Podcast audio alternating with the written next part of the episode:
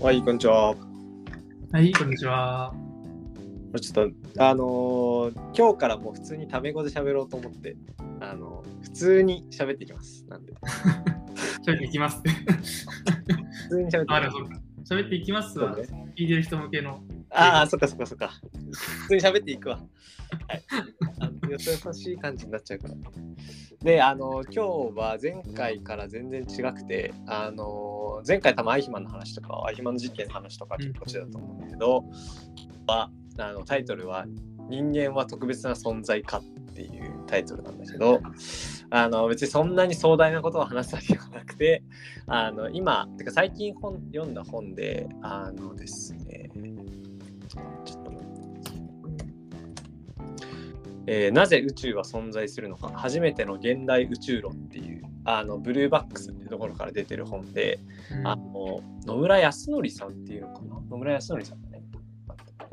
えっとね、確かカリフォルニア大学、ちょっと、えっと、ちゃんと覚えてないから人のこと言っちゃうとあれなんですけど、あ、カリフォルニア大学バークレー校教授で、バークレー、バークレー理論物理学センター長でほうほうほている、でだから今の現役理論物理学者というか、の方で、えーっと、の、あの、最先端の、まあ、今の宇宙論の、なんかを、なんだろうな、結構分かりやすく説明してくれてるみたいな。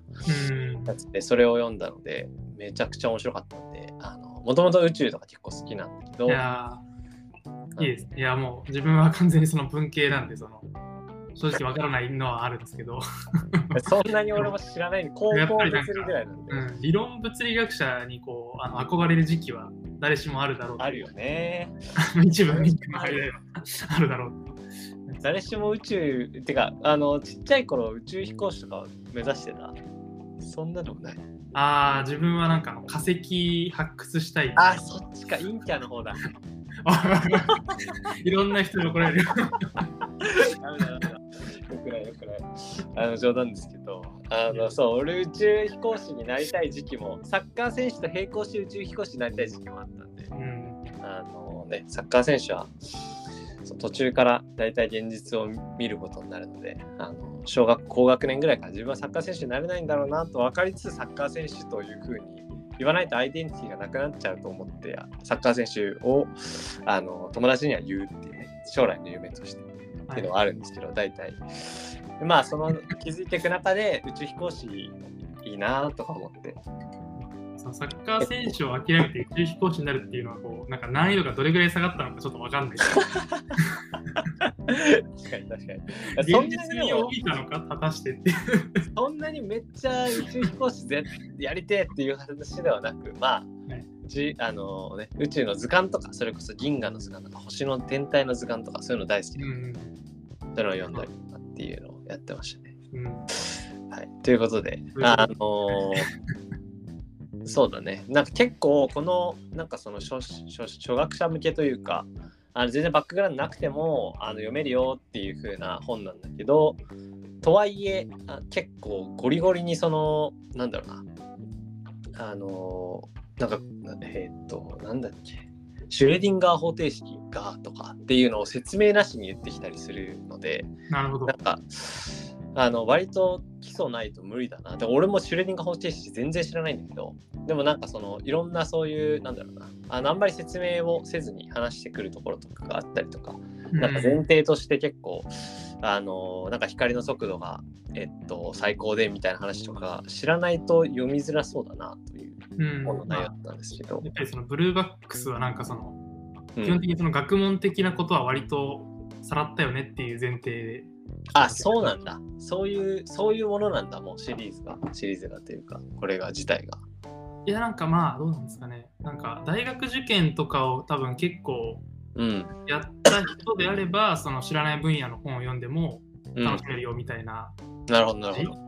なのかなっていうのをその前なんかそれこそそのあの他のその理系の人がそういうこと言ってました。自分が普段やってない分野のことをキャッチアップするのに、そのブルーなるバックほどなるほどえみたいな話をしてました。あそういう立ち位置なんだいやー面白いねなんかその情報系とか行かなかったら普通に物理学部とか行きたかった物理学科とかうんうんうんだからそれぐらい結構物理とか大好きだったんで興味、まあ、情報系、そうね、あの、すごい興味ありますね。うんということで、はい。えー、大体ざっくり3部構成なんだけど、あでも最後の3部はね、結構別になんか大した量ないんだけど、最初がその宇宇宙の基礎みたいな話で、まあなんか今の宇宙論の、なんか、えー、そうなんだっていうことを話していく。で、そこから、あのなぜ人間は存在できるのかっていう話をしていくと。うん。うん。宇宙論的かな。ら人間の方に降りてくるというか、そうだね、そうだね。つながってくるというか。そうそうそうそう。それを説明する上での、あの今の宇宙論の基礎みたいな話をちょっと最初の方するっていう感じだね。という構成で、えーやっていくんですけど、じゃあ早速ですね、宇宙の基礎、えーいくつかあるんですけど、あのまず宇宙は、まあ、多分これ聞いたことあると思うんだけど、宇宙は膨張してますと。うんうん。はいはいはい。あのアインシュタインのいっぱい相対性理論からこれ始まってるらしいんですけど、理論が、うん今出た研究が。で、まあ、その、えー、と相対性理論の中だと、えー宇宙はその膨張してるか縮小してるかどっちかみたいな話になってたらしくて、えーで、そそこまでしか分かんなかったらしいの。なぜそうなってるかは俺も分かりませんが。で、あの、でそのアインシュタインはそれに対して、いや、でもこれは間違ってるんじゃないかと思ったらしくて、あそのはいはい。宇宙はなんかそんなんなんだろうな、まあ、わかん、えっと、どういう表現だったか分かんないけど、なんかその膨張とか縮小とかじゃなくて、なんかもう無限とか、なんかもうずっと停滞してるはずだとかっていうのをアインシュタインは思って、なんかそんな膨張とか縮小とかずっと動いてるわけじゃないと思って、なんかその間違ってると思って、それを補正しようとする努力を結構してたらしいんだけど、その時に、あのそこに対してハッハッブル宇宙望遠鏡のエドウィン・ハッブルさんっていう人がいるんですけど、うんうん。あ、これなんか聞いたことある気がしてきた。なるほど。あ、本当。なんかね、あのーハッブルさんがその膨張していることを発見しましたと。うんうん。で、えーまあ、これがそのどういうふうに発見したかっていうと、あまあ、その原理としては銀河と銀河が遠ざかってるらしいんだよね。はいはいはい。で、えーっと、なんかなぜ銀河と銀河なのかっていう話なんだけど、なんかその、そもそも宇宙が膨張するっていうのは、なんかこれスクラップボックスに図があるんで見てほしいんですけど、はいはい。あの宇宙の全体の大きさがどんどん大きくなるっていう話じゃなくてあのなんつうんだろうななんか空間と空間があの広がって薄くなるみたいななんかそういうふうなことが起こるらしいんですよね。はいはいはい。らそのえーっとなんて言うんだろう例えば絵を描い絵を描いててその背景とかを描いてて例えばなんか青い丸を描いてる時にその青い丸を外側をどんどん塗っていったら大きくなると思うんだけどなんかそういう話じゃなくてその描いた青い丸をなんかなんだろう薄く薄く伸ばしていくみたいなそういうイメージ。全体、はいはい。なんかその風船を膨らましていくみたいな。ああそうそうそうそう。うんてかその表現で書いてあった。わさすがです。その表現でそのまま書いてあった。風船を膨らましていくイメージです。はいまあっていうのはわ、なんかその言葉だけ聞くと分かった気になるけど、なんかねそうそうそうになってるって言われても結構分かんないですよね。なんかね、その厳密にはその風船を表膨らましてるっていう風に表現するのは間違いっていう風に言ってたから、なんか間違いでもあるらしいっていうイメージっていうことなんですね。そうそうそうそうそう。その中にあるあの宇宙の中にある銀河と銀河がそうだから風船があの膨らむにつれてグイッと外にまあそのお互いの距離が離れるよねっていうただはいはい。えっと、そこで重要なのがあその風船に、えっと、例えば黒い点を描いたとしたらその風船が膨らんだら黒い点も膨らむじゃん。うんうんうん。だけどここでは膨らまないですっていうのが多分違いとしてあってでこれはこれがなぜかっていう話なんだけど、あはい。えっとこれが多分、えっと、風船に描いた黒い点が広がるっていう場合はその銀河も広がっている。で、ってことは天体間も広がってるから地球と太陽の間も広がってるはず。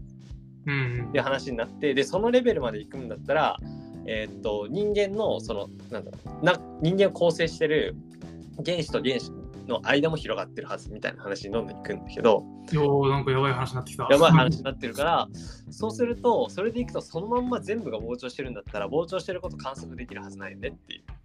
そのもそあー物差し自体が膨張してるから人間も膨張してるし。確かに。いや、確かになんかその、仮にその銀河と銀河がうんあの10倍離れましたって言った場合に、うん空間が全部同じ尺度で拡大してるとしたら、うんうんその人間の構成してる細胞も10倍ぐらいそうそう離れていってそうそうるはずってことになっちゃうそうそうそう。ですかね。それがめっちゃ面白くて、うわ、確かにと思って、怖っと思ったんだけど、俺、でかくなってんのかな、実は、みたいな。でもなんかそうではなくて、あのはい。あのそもそもあのこの世の中にあるてか原原理的な力としてえ重力と電磁気力と弱い力と強い力っていう4つがありますっていうのが、はいはいこの宇宙を構成している力として存在していてはい。で基本的にその、えーっと重力以外の3つはあのそれこそまあ電磁気力とか分かると思うんだけど磁石くっつけたらポーンとうんうんうん。で、えっと、はい磁石を例えばそのクリップを、えー机に置いてで磁石くっつけたら上にヒュッていくじゃんクリップが。はいはい、いきますね。ってことはじ重力より磁力の方が強いんだよね全然。うんうん、まあ、なんか話そうん感覚的にあれですよね、その地球ぐらい質量が集まって、やっと今これぐらいの重力そうそうそうそでも磁石はもう本当に手のひらサイズでその重力に勝ってるみたいな、う。うんうんうんそういう話ですね。そうそうそうそうそう。だからその基本的にその、えー強い力弱い力電磁気力の方があの強いと全然重力よりも。うんうんうん、でえっと、それこそその核力というかその原原子核を、えっと、例えば原固体だったら原子と原子がくっついてるし、えーまあ中えっと、原子核の中でも陽子と中性子がくっついてるみたいな状況があってでその力っていうのをあのはめちゃくちゃ強いから。でその空間が広がった宇宙がその広がったとしてもその力には全然勝てないはからあ、なるほど。あの全然その小さくなるあの、えっと大きくなることはないですよ。で、えっと実は地球と太陽の間も広がってなくて、そこも重力が強い。重力が強い。十分強いから広がらない。で銀河と銀河っていうレベルになると、もうほとんどその間には、あの例えば、えっと、一番近くではないけど、まあ結構大きいアンドロメダ銀河っていうのが、えっと、我々が住む銀河の近くにあるんだけど、そこまでは250万光年かな、確か。はいはい、だから十分遠くて、もうそこの、えっと、例えばそのアンドロメダ銀河のことを考えるのに、えー今の天の川銀河の重力って計算する必要がないから、だからもう本当に微小だから。だから、あのそこは引力として働いてないから考えなくていいよっていうので、だから銀河と銀河の間だけが広がっているっていうのが、あのなんか宇宙が膨張していることを観測する上で重要らしいと。なるほど、なるほど、なるほど。まあ、いうのが結局、なるほど、膨張する力は、力というか、うんうん。は全然弱いというか、ある意味。そうそうだね、そうだね。というふうに多分解釈していいんだと思う。うん。なるほどはそう宇宙が膨張しているという話で、えー次ダークマターって聞いたことありますよね多分ありますね、一応。なんか、よく言われますよね、その宇宙の、えー大半はまだ分かってないみたいなこと言われるときに。そうそうそうそうなぜならダークマターが観測できないからだみたいな。本当にでお前なんやねんっていう、うんうん聞き返しただけの知識で。はい。あそうそうそう。いや俺あの別にそんなにここであそもそもダークマターって何か分かってないんでまだ。あの知りませんと。だからそんなにそもそも何もないんだけど。でダークマターってまあなんかめちゃくちゃ名前かっこいいし多分みんな絶対聞いたことあるしなんあのね頭の中に多分残ってると思うんだけど、なんかそのそうだねでそのダークマターっていうのはそもそもなんか今我々が分かっている原子のモデルとは全然異なる性質を持っているらしいということは分かってるけど全然詳細は分かってないっていうのが今の現状らしくてうんうんうん。で、そしたら、まあ、なんでこれ分かったのっていう話ですよね。ですよねはい。でそこを俺もなんでだろうと思ったんだけどそれに対してちゃんと回答してくれててはいはい。でそれがその銀河のえっとこれも Scrapbox にあの図があるんで1の6図の1の6アンドロメダ銀河の回転速度曲線の観測値と推定値っていうのがあるけどこれを見てもらえるとちょっと待ってえっと、もう一回いいですか？アンドロメダ銀河の。アンドロメダ銀河の回転速度曲線の観測値と推定値あのあのなんだろうこの図の図の表題なんであのあ別にそうそうそうっていう図のあのなんだが Scrapbox にありますよっていうだけだから別にそこはあんまり それで全部説明しようと思ってないから大丈夫ですよ。なるほど。そうこれなんで分かったかっていうとあのアンドロメダ銀河の中にあるえっとまあ天体というかあまあ天体構成というかっていうのの、えっと、回転速度がありますと。もちろん銀河って銀河の中心にまあ巨大なブラックホールがあってでその周りをいろんなその構成とかが回ってはいるんですね、はい表人あーなるほど。我々太陽系が銀河っていうなんかの渦巻きを回転してる、まあ、あの言ってみれば、えー太陽系自体の公転みたいなもの。あ、そうそうそうそうそうそうそう。はいはいはい。太陽系自体の光点が銀河にあって、で、その、それが銀河団の中にあって、その銀河団。で、その中、その銀河団が超銀河団みたいな中にあってみたいな。あーあー、もう。ベルゲンの入れ子構造みたいな感じなんですけど。っていうのが、あのーそうあって、なんで、我々もまあ、その、今でいう天の川銀河で合ってるよね、多分自分たちがいる銀河の名前は。あまあ、そうだと思いますね。あれ？天の銀河は銀河だと思っているけど、太陽系が属している銀河のことと書いてあるから多分合ってる。ミルキーウェイっていうらしい。あ、それは銀河か、銀河系の話か。はい。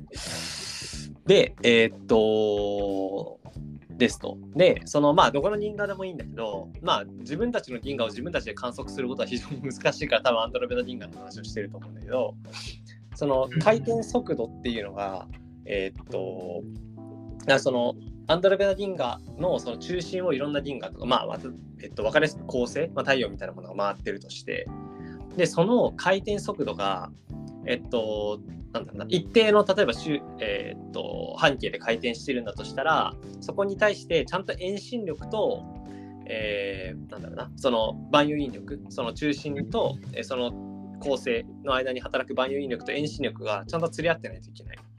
だけど、あの、それが、なんだろうな、明らかにスピードが速すぎて遠心力の方が大きいでしょみたいな感じになっちゃってるらしい。えつまり、普通に計算したら、あの銀河系みたいな、あのなんかの渦巻きみたいなのは作られず、みんなこうどっか飛んでっちゃうっていう。ああ、そうそうそうそう。遠心力が強いからどんどん飛んでっちゃうでしょみたいな。で、それに必要なあの重力、その重力というか、うん。その万有引力、万有引力って質量で決まるから、その銀河の質量、必要な質量の、えっと、6分の1程度しかなかったらしくて、その計算したら、そのきょ、えっと、つまり速度が、その速度で、えっと、回るためには、今のその銀河の中心の、まあ、質量みたいなものが6倍ないといけないと。はいはいはい。明らかに小さいのになんでそんな速度でも普通に回ってられるんだっていうのが、えー疑問としてあったとでそこに対する回答がダークマターっていうものであるっていうふうに定義していて、はい、えーつまりえーっとですね今写真貼ってないんでちょっと分かりにくくなっちゃってるかもしれないんですけどこれも Scrapbox に貼った方がいいなちょっとすいません下に貼りますね画像。え1の7の図なんですけどあのダークマターっていうそのあダークマターっていうかあの銀河の、えーっとなんだろうな周りをダークマターがそもそも覆っているみたいな。でこれが、あのまあ、ふんわりそのダークマターが銀河を全部覆っていてで、うんえーそのダークマターのなんか質量みたいなものも全部その銀河の質量として計算してだからそんなに遠くに飛んでいかないっていうのが、えーなんかこのダークマターの説明らしいと。なんかそいつなるほど。が、まあ、こうなんか防御してるんじゃないか説みたいな。あ、そうだね、そうだね。まあそんな感じかもしれない。うんうん。なんかこう抵抗になってて、それが。なんかそこに引っかかってるおかげで外に飛んでいかないみたいな。あ、そうだね。もしかしたらダクマター、クマターに対しても、その銀河から引力が働いてて、そいつがずっと覆ってるから、その光線の近くを。うん、だからそいつの、なんか、なんだろうな、引力みたいなものも含めて、全部、ダークマター、なんだろうな、銀河の、えー質量みたいな感じになっているっていう感じの説明なのかな。ちょっとね、詳しくは、ちゃんと自分も分かってないんだけど。うんうんで、えーっと、ということは、そのダークマターっていうのが、えーっと、6分の5ぐらいを占めている、銀河の質量の。うん。うんうんうん銀河のその、まあ、宇宙というふうに大きく言っちゃうとあれなんだけど、銀河の質、えーっと、6分の1ぐらいの物体の情報しか、まあ、我々は知らないみたいなことが今の現状なるほど。ということになるというふうに、えー書いてありましたね。それはなんかその理論でやっぱり計算したら、うん。こういうふうに銀河系のその惑星の位置とかが、まあ、恒星の位置がうん定まるはずだっていうのがあり、シミュレーション結果みたいなものがあり、うんうん、それに対してその実測値が合ってないと。で多分多分そうだとする上で、うんそういうダークマターっていう物質を仮定すると、うん。なんかうまく説明できそうだぞっていう。あ、そうそうそうそう。うんおそらくそういうことで、で、一応ちょっとここの、あの、スラップボックスに書いてないんだけど、あの銀河と銀河がその衝突みたいなものをした時のなんかその軌跡みたいなのを観測した時にそこに明らかにそのなんだろうな広い範囲にそのななんて言うんだろうなんか結晶みたいなものができたみたいなのが観測結果としてあってでそれも含めてなんかそれがダークマターなんじゃないかというふうに言われているらしいというところも書いてあったかな本には。なるほどなるほど。うん、という感じですね。で、えーっとその次がダークエネルギーと。あ、なんか言った？大丈夫？いや大丈夫です。でその次がダークエネルギーっていう話なんですけど、はい。あのこれダークマターと全然関係ありませんというところがあの一なんか一番重要なんだけど、そうなんですね。もうめちゃくちゃ無関係らしい。ダークマターによるエネルギーではないんです。ではないらしい。ミスリーディングすぎるだろうという。いやー、本当にね。なるほど。コメ。ントあるんですけど、そう、ダークエネルギーはダークマターと全然関係なくて、で、あのーこれは面白いんだけど、そのエネルギーの、えーっと密度みたいな、まあその、まあ、ざっくりその宇宙のエネルギーの構成みたいなもので、が、エネルギーの構成？そう宇宙全体が持ってるエネルギーの、まあ、構成というか、まあ、一応密度って書いてあるんだよエネルギー密度みたいなものが。だからそのいろんな物質も持ってるしいろんなその光線というかあのなんだろうなえっとまあ光とかもそうだけど全部エネルギー持ってますと。でそれの総量のうち7割ぐらいがこのダークエネルギーでで26%がダークマターでで、えっと、なんか普通の物質の、なんかそのガスみたいなものが4.4%で、で、ニュートリノが0.1から1.6%ぐらいあって、で、我々の星とか銀河とか、まあ自分たちも含めてかもしれないけど、っていうのが0.4%ぐらいしかないらしいと。だからまあ、ほと、うん、えー、とまずその自分はその聞きかじった知識で、うん、あの物質と物質とエネルギーは10日であるっていうあの大変有名な式があるあるじゃないですか。はいはいはいはい。あのアインシュタインの。はいはいはい。えっ、と、そのエネルギーのことであったんです、これで言ってるのは。いや、どうあれ、いいこれ、メッセージ上のやつだよね。そうです、そうです。多分ね、違うんじゃないかな。あ、そうではないのか。あ、えっと、わからない。すごくわからないな状況で言ってるけど、物質のエネルギーみたいなものは多分それで定義されるはず。でも、えっと、ここで言う、えっと、エネルダークエネルギーっていうのは、真空のエネルギー密度っていうふうに言われるものらしくて、おで、この定義が、真空のエネルギーっていうのは、その物質とか、それこそ空気も全部含めて、全部取り去ったその真空状態に、えっと、残ってるエネルギーみたいなものらしい。えっ、と、まあ、まずその物質をエネルギーに変換すると、うんこう凄まじいエネルギーがそこから取り出せるっていうのはまああるじゃないですか。原子核の原子なんだ原発の原理というかもそうね。あのあの核反応の。はい。うんで、それがさっき言ってたその星と銀河の全体の0.4%でしたっけ？うんうんうんうん。の部分はそこに入ってるっていうふうに思っちゃっていいんですかね？あそうだと思う。そうだと思う。と思う。なるほど。で、まあ、一応そのニュートリノとかまあニュートリノは電子と同じで多分質量はゼロというふうに仮定してるのかな。だからちょっとわかんないけどでも普通の物質カッコガスって書いてある4.4%っていうあの図も Scrapbox に貼ってあるんですけど円グラフがうんうんそれの物質普通の物質ガスっていうのは多分普通の物質なんじゃないかななるあじゃあまあここも含めて、まあ、でも大体5%以下ぐらいしかないってことですよね。そうそうそうおそらくそういうことだとで、まあ、ダークマターは少なくとも何かしらの物質であるから、えーそれも含めても、まあ、30%ぐらいっていう感じかな。ダークマターは質量は持ってるんですよね。多分持ってるんじゃないかな。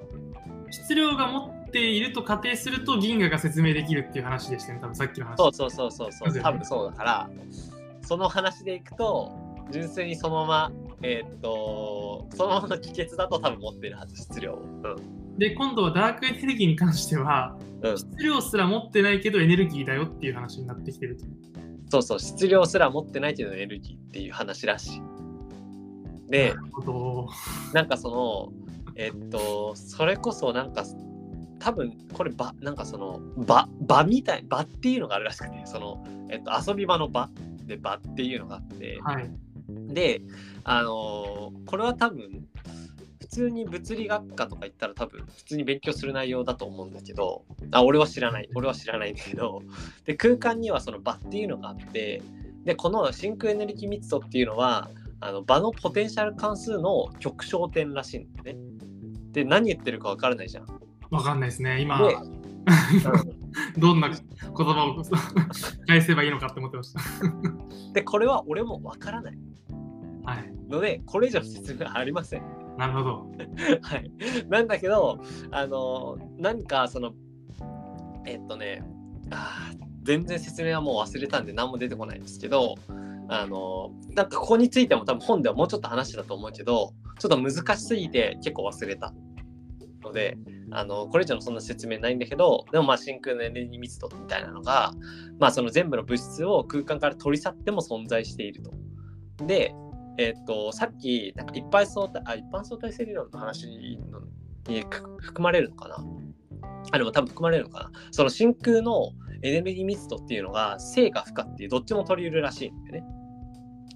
でエネルギー密度が負を取るってことですか？負を取るっていうことだからもうよくわかんないじゃん。もうわかんないです。もうもうわかんないです。全然わかんない。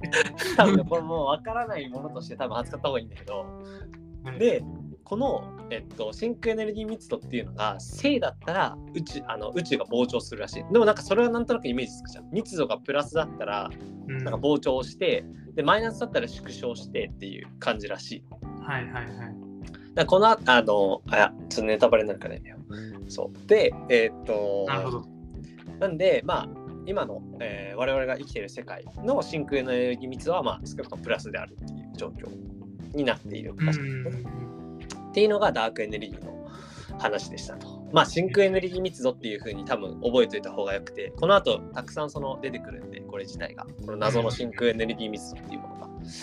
なんでちょっと覚えてもらえればなと。えっと、とりあえず覚えておいた方がいいのは、真空エネルギー密度っていうのが、うん。えー正だった場合は膨張するし、負だった場合は縮小するっていうことだけ覚えておけば大丈夫です。あ、そしてそいつがめちゃくちゃ、あのーなんだ、エネルギーとしては多くを占めていると。でも7割ぐらい占めてると。そうそうそう。はいはいっ。ていうことだけ多分覚えておけば大丈なるほどです。夫。で、えーその後はですね、宇宙の、今の宇宙の成り立ちみたいな話なんだけど、はい。あの一般的にはそのビッグバンが起こってそこから宇宙が始まったと言われるじゃない。そうですよね。はい。でもなんかそれが実は、まあ、違くはないんだけどビッグバンが起こるえーっとこれは確かだけど10のその何マイナス何十乗とかなんかそういうレベルの時間の話だからまあビッグバンのほんとちょっとなんかなんだろうほんの直前というかもうビビたるものみたいな人間には近くできないレベルの時間でえっとスローロールインフレーションっていう現象が起きてるらしくてであそちなみにその宇宙が膨張するっていうのがそもそもインフレーションっていううんうん。呼ぶんだけど、でその、えっとインフレーションっていうのはつまり今も起こってます今の宇宙でも。うん。はい。でそのスローロールインフレーションっていうのがあのスローではなくてめちゃくちゃあの膨張するっていう意味なんだけどこれゆあのちょっと分かりにくいんだけどあえっとの、それはビッグバンの直後ですか？直後。直前直前に起こってるらしいビッグバンの前っていうのがあるんですか？ビッグバンの前っていうのがあるんですよ。なんかその自分の本当に知識だと、ビッグバンがそのゼロ。そうそうそうそうそう。あの宇宙が始まりがゼロ。うん、ビッグバンはそこのそのあのゼロの点の話をビッグバンって言ってるんだと思ってたんですけど、そうそうそう。それより前に宇宙のなんかその、なんか助走みたいな感じなんですかね。すごい雑なんですけど。あ、そうそう、多分多分そんな感じだと思う。うん 少なくともビッグバンが起こったことによっていろんなその物質もできていくしはいはい、はい。っていう多分そのあのその天気であることは間違いないだけどその前にそのスローローインフレーションっていうあの超加速度的に宇宙があの膨張するっていう現象があの起きているらしい。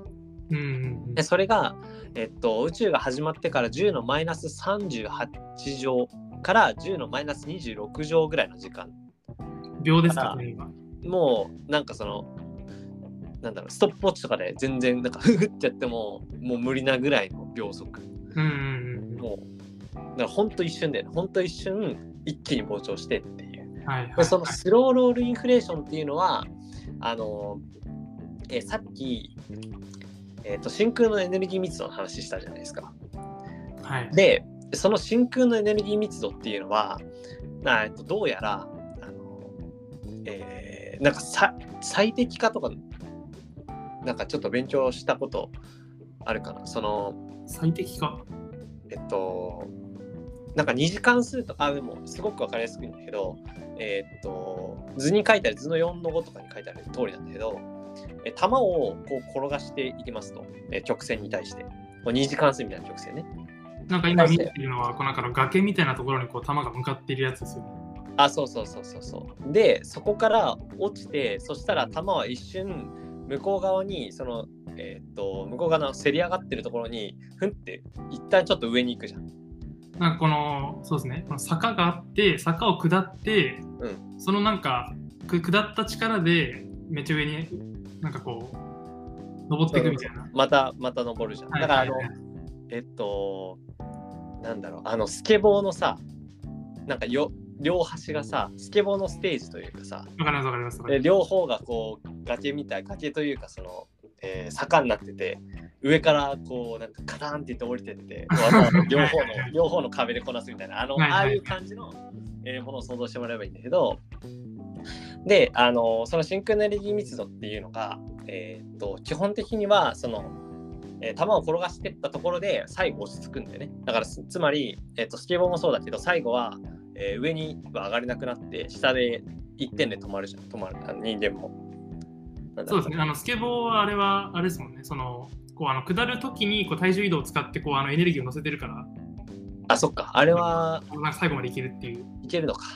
じゃあちょっと話が違ってなっちゃったけどあのでも上手い人がやらないと、あのすぐそうだよね。はい。であのーねそのなんだろうなう下に行って上に行ってみたいなちょっとあのー曲線上を繰り返して最後一番下の1点に止まると。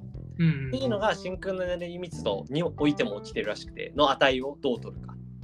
でさっき、えっと、場のポテンシャル関数の極小点って言ったのはこの一番下のそのつまり二次曲線みたいな二次関数の曲線みたいなのがあって一番下の谷間みたいなところはいの点がプラスかマイナスかっていう話らしい。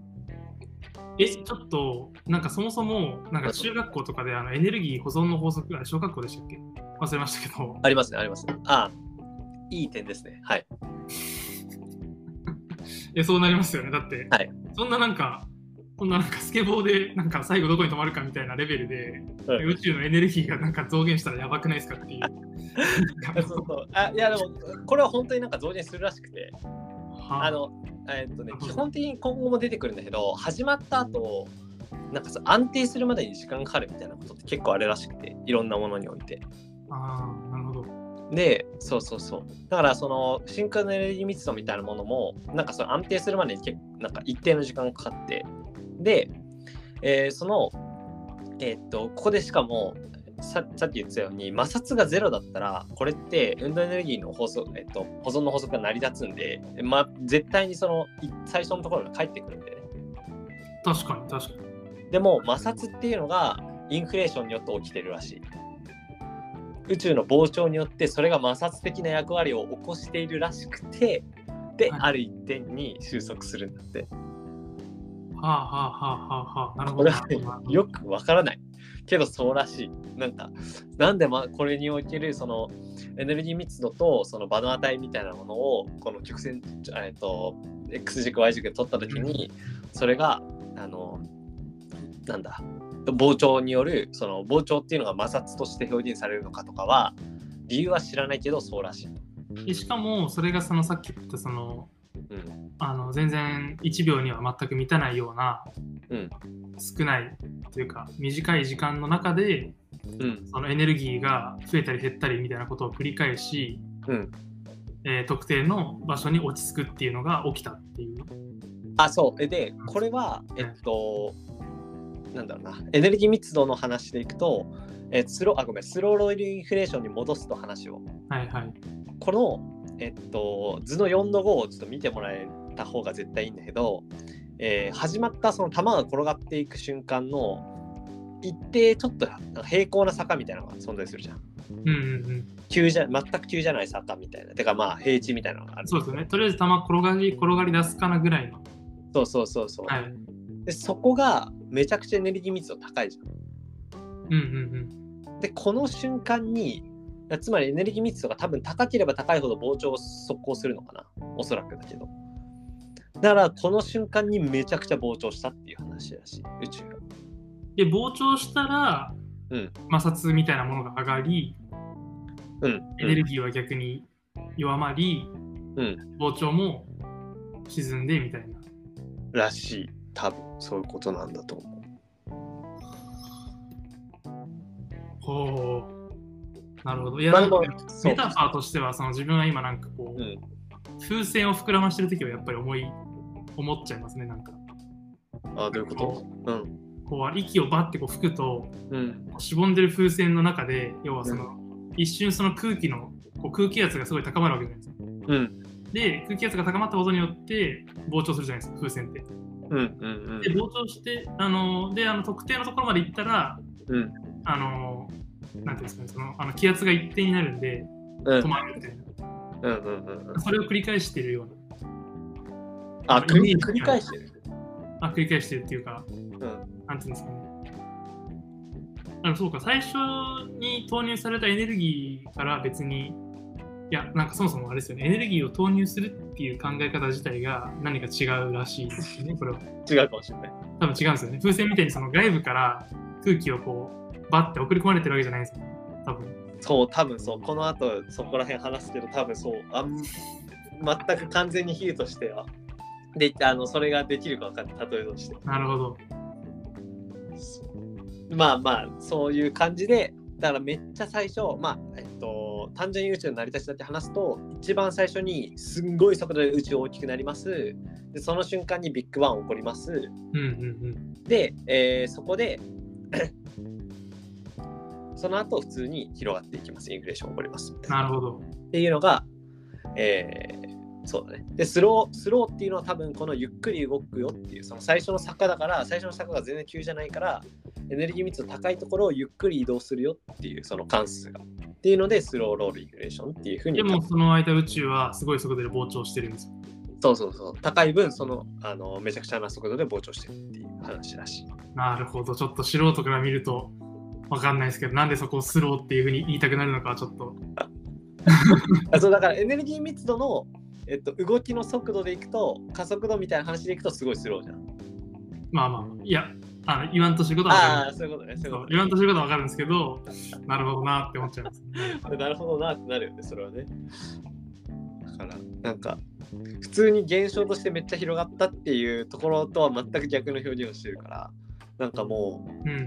実世界より理論の方が大事というか、その、なんだろう、実際に起きたことよりも関数の曲線の方が大事なんだなっていう 感じがすごい、なんか取れ、取れるなぁと、うん面白いね。でちょっとあの先回りしちゃうかもしれないんですけど、はいはいはい。ここまで聞いて、さっきそのダークマッター、いや、いやじゃない、えっと、ダークエネルギーダークエネルギー。そこを間違えちゃいけないと思うんですけど、真空のエネルギー密度って言った方がいい、絶対に。こ多分それで全部真空のエネルギー密度が、うん。正か負荷が大事だよっていう話があって、うん。で正の場合は膨張するし、負の場合は縮小するよっていう話があったじゃないですか。うん。で、今の話を聞いて、これって要はエネルギー密度がもう正だっていうふうなことなん、っていうふうに今研究では進んでるってことなんですよね。うんうんうん。だそうからそうそうそう宇宙が膨張してるっていう。うんうん。はいはいはいはい。あこれを発見した人もいます。あ、その宇宙が、そう。えっと、宇宙がとか真空エネルギー密度が正であることを発見した人がいる。ちゃんと。観測した人？え、そ真空エネルギー密度は観測できてるんですよ。らしい。えで、えっと、うん、らしい、らしいというふうな表現が多分正しいかもしれないけど、まあ、お計算したって言ったのかな？多分。あの、直接何かを見てという話ではなくて、いろんな現象から真空のエネルギー密度が、そのパールマターっていう人が発見したらしいんですけど、パールマタパールマターっていう人が発見しー。たま。たなんかダークマターみたいなやつ出てきた。すいません、人の名前なんで。わかダークマターじゃないですよ。パールマターですよ。わかりました。はい。パールマターで合ってるかな？あ、ソウルパールマター。ソウルパールマッターっていう人がいますね。多分この人が 大体なんかね、結構ここに出てくる人、ノーベル物理学賞全員受賞してるから、今日話す人は。何かしらで。何で受賞してるかは多分本には書いてあるんだけど、全部覚えてないんで。はい。はい。まだ聞いてあでもそうだねはい。トール・パールマターさんは宇宙の加速膨張の観測に関する研究で2011年にノーベル物理学賞を受賞。ペンシル、ん？父はペンシルベニア大学か。うん。ローレンス・バークレー国立研究所、カリフォルニア大学バークレー校教授。カリフォルニア大学バークレー校多くね？あ、これ著者の人か。著者の人だっていう、あの、まあ、話でしたねと。で、えー、スクラップボスに貼ってきますね、ウィキペディア。で、えー、これやばいですね。今何個目だろう 全然話が進まない。これ今何何分ですかあ、40分話一旦切りますか。そうですね。はい。はい。ありがとうございました。